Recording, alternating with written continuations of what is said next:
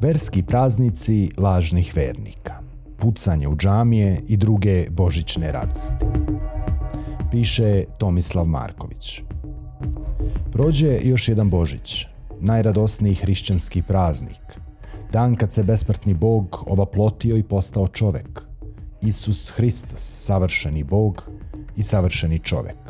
Objedinio je u svojoj ličnosti i postasi tvarnu i netvarnu prirodu, nesliveno i nerazdeljivo, sišao na zemlju, primio na sebe sve ljudsko osim greha, pretrpeo stradanja i patnje, sve do krsne smrti i vaskrsenja. Slavimo ova pločenog Boga koji je iskupio sve naše grehe, ispravio posljedice pada naših praroditelja i pobedio smrt kao najvećeg čovekovog neprijatelja.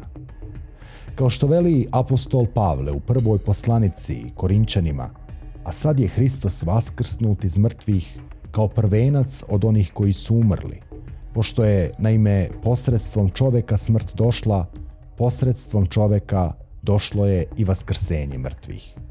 Jer kao što u Adamu svi umiru, tako će u Hristu svi oživeti. Čudo nad čudima. Neshvatljivo rođenje tvorca svekolike, vaseljene, zvezda, planeta, međuzvezdanog prostora, celokupne materije i čoveka kao krune stvaranja. Eto, to slavimo svakog Božića. Ili bi bar tako trebalo da bude. Teško je sa osnovnim postulatima hrišćanske vere povezati praznične slike koje već godinama viđamo početkom januara. Vernici su sekli čitave šume da bi ložili džinovske lomače, čiji se plamen uzdizao do neba. Pored čitavih stabala na vatru su bacane i gomile automobilskih guma, čiji se smrad širio nadaleko, izazivajući omanju ekološku katastrofu. Širom pravoslavnog prostora litijale su kolone kamiona i automobila, praveći nesnosnu buku. Hristov rođendan obeležen je i ispaljivanjem burića u svemir, mada projektili nisu daleko odmakli. Pored uobičajenog božićnog pozdrava, mir Boži, Hristo se rodi, vernici su praktikovali i neke novije, bogougodne slogane, kao što su Božiće, pucaju džamije ili Ustajte, balije. Slaveći praznik koji poziva na mir, pravoslavci su prangijali iz pištolja i pušaka, gađajući mahom vazduh, mada se dešavalo da poneki rafal ispale u bošnjačke kuće. Sveštenici su ustajali u zaštitu vernika koji radost zbog Božijeg ovaploćenja izražavaju pucnjavom, jer metak govori više od hiljadu reči. Umereniji pravoslavci, tako reći početnici u veri, radost su ispoljavali samo topovskim udarima, petardama i paljenjem pokoje navijačke baklje. Skromno, ali od srca. Dok se pastva odavala divljanju, pucanju i pozivanju na nasilje u čast Hristovog rođenja, njihove duhovne vođe slale su mahom političke poruke. Crkveni velikodostojnici objavljivali su rat rodno osjetljivom jeziku, napadali spoljne i unutrašnje neprijatelje, bacali se drvljem i kamenjem na bezbožni zapad, branili svetu agresorsku Rusiju, te učvršćivali mentalitet vojne utvrde koji se iz ljudskom razumu nedostupnih razloga izjednačava sa pravoslavnom varijantom hrišćanstva. Dok praznujemo Isusov rođendan, niko živ da se seti slavljenika. Usred gomile pravoslavaca, vernika, hrišćana, u zemlji gde je crkva na vrhuncu moći, niko nije tako usamljen kao Bog. Pogotovo na Božić. Tad je najusamljeniji. U totalno klerikalizovanom društvu koje se navodno vratilo veri otaca nakon poluvekovnog robovanja u komunističkom kazamatu, u zemlji gde se 90% građana dobrovoljno izjašnjavaju kao vernici, hrišćanske sadržaje ni svećom ne možeš da nađeš. Čak ni u vreme najvećih hrišćanskih praznika.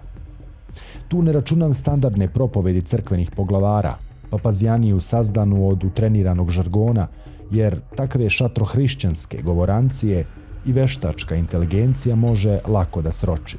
I to ubedljivije od originala. Jeste da je lažno predstavljanje osnovni princip naše zajednice, jeste da je kod nas sve kao bajagi, ali ipak je malo bizarno što sama stvar hrišćanske vere gotovo nikog ne zanima. Razumljiv je oportunizam većine stanovništva. Jučer su se lažno predstavljali kao komunisti, danas se predstavljaju kao pravoslavni vernici, u skladu sa onim što od njih se očekuje. Upodobljavaju se doktrini koju strukture moći trenutno zagovaraju, ali nije zakonom zabranjeno zainteresovati se za ono u što navodno veruješ. I jučerašnji marksizam i današnje hrišćanstvo sami po sebi su intrigantni, sadržajni, intelektualno podsticajni, govore nešto važno o čoveku, a još su i u međusobnoj vezi. Valjda je to razlog što gotovo niko za njih nije zainteresovan. Skučeni duh palanke od takvih pošasti beži kao đavo od krsta. Udaviše nas sa svih strana pričom o povratku tradicionalnim vrednostima, o veri, crkvi i Bogu, a ništa od tih proklamovanih ideala nije prisutno u javnom životu. Toliko smo se navikli na sveopšte licemerije, na laž kao temelj našeg poretka, da se više i ne čudimo vapijućim paradoksima koji ispunjavaju našu stvarnost, pretvarajući je u poprište absurda. Sve što prevazilazi uske okvire pragmatične svakodnevnice i zvanične nacionalističke ideologije, koja sve vulgarizuje i povlači u blato, za nas je izmišljotina, glupost, dokona sanarija nekih zabludelih fantasta. U takve zaludice ubrajamo sva ključna dostignuća čovečanstva, od umetnosti i nauke pa sve do religije. Pravoslavlje je zauzelo mesto nekadašnje dominantne ideologije. Crkva je novi centralni komitet, ali suštinu hrišćanske vere niko ozbiljno ne shvata. I tu ne mislim na neke komplikovane teološke finese, na velelepan sadržaj starog i novog zaveta na preko hiljadu stranica, već na bazične dogme zacrtane u simbolu vere. To je tekst od bukvalno pola šlajfne. Tu su izloženi osnovni postulati hrišćanske vere. Ko u njih ne veruje, jednostavno ne može da bude pravoslavni hrišćanin. U te osnovne dogme spada i ono što proslavljamo na Božić. Hrista, koji je radi nas, ljudi i radi našeg spasenja, sišao s nebesa i ovaplotio se od duha svetog i Marije djeve i postao čovjek. Kad smo već kod drevne tradicije koju toliko poštujemo, bar na rečima, nije loše podsjetiti se kako su sveti oci i učitelji crkve govorili o Božijem otelotvorenju. Evo, recimo, ovako je zborio sveti Jovan Zlatousti u božićnoj propovedi pre više od 16 vekova što su praoci još davno s bolom očekivali, što su proroci predskazivali, a pravednici želeli da vide. To se na današnji dan zbilo i stvarno ispunilo. I Bog se na zemlji javi i s ljudima požive. Radujmo se, dakle, ljubljeni, veselimo se. Razmisli samo kakav bi to prizor bio kad bi sunce s neba sišlo i kad bi po zemlji išlo i kad bi zracima svojim sa zemlje sve obasjalo. I kad bi takav događaj užasnuo sve one koji bi tvarnu svetlost tako gledali, zamisli kako je gledati da sunce pravde iz našeg tela zrake ispušta i dušu nam prosvećuje. Nešto ranije, sveti Atanasij Aleksandrijski je u teološkom traktatu o očovečovenju Boga Logosa pisao o tom čudu na čudima.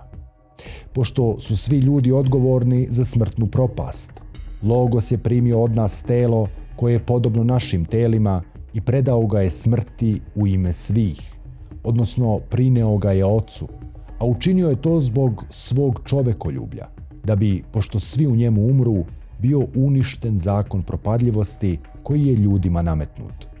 Jer u telu gospodnjem iskupljeni smo od vlasti smrti i za nju više nema mesta među ljudima koji su njemu podobni, da bi ljude koji su dopali do propadljivosti iznova vratio u nepropadljivost, da bi ih, usvojivši telo, vratio iz smrti u život i da bi blagodaću vaskrsenja odagnao od njih smrt, kao što oganj uništava trsku.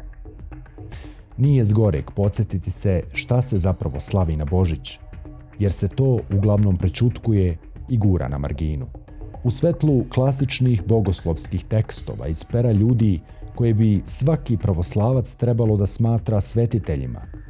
divljačko praznovanje Božića u našim krajevima deluje još sumanutije i besmislenije. Kad se malo zaviri u Bibliju i teološke spise, kad se samo ovlaš razmisli o čemu se tu radi, postaje jasno da ovi veselnici što lože gigantske lomače, pucaju iz vatrenog oružja, šire šovinističku mržnju, spaljuju šume i gume, ne bi ni trebalo da slave Božić. Što ne ide, ne ide. Neka nađu neki praznik prikladniji njihovom pogledu na svet kroz neprozirni crni povez, pa neka ga slave po svom nahođenju. A Hrista neka ostave na miru.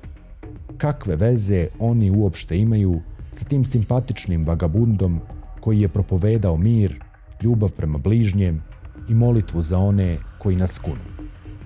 Da se sutra ponovo pojavi na zemlji, oni bi ga razapeli ili bar spalili na onoj orijaškoj božićnoj lomači.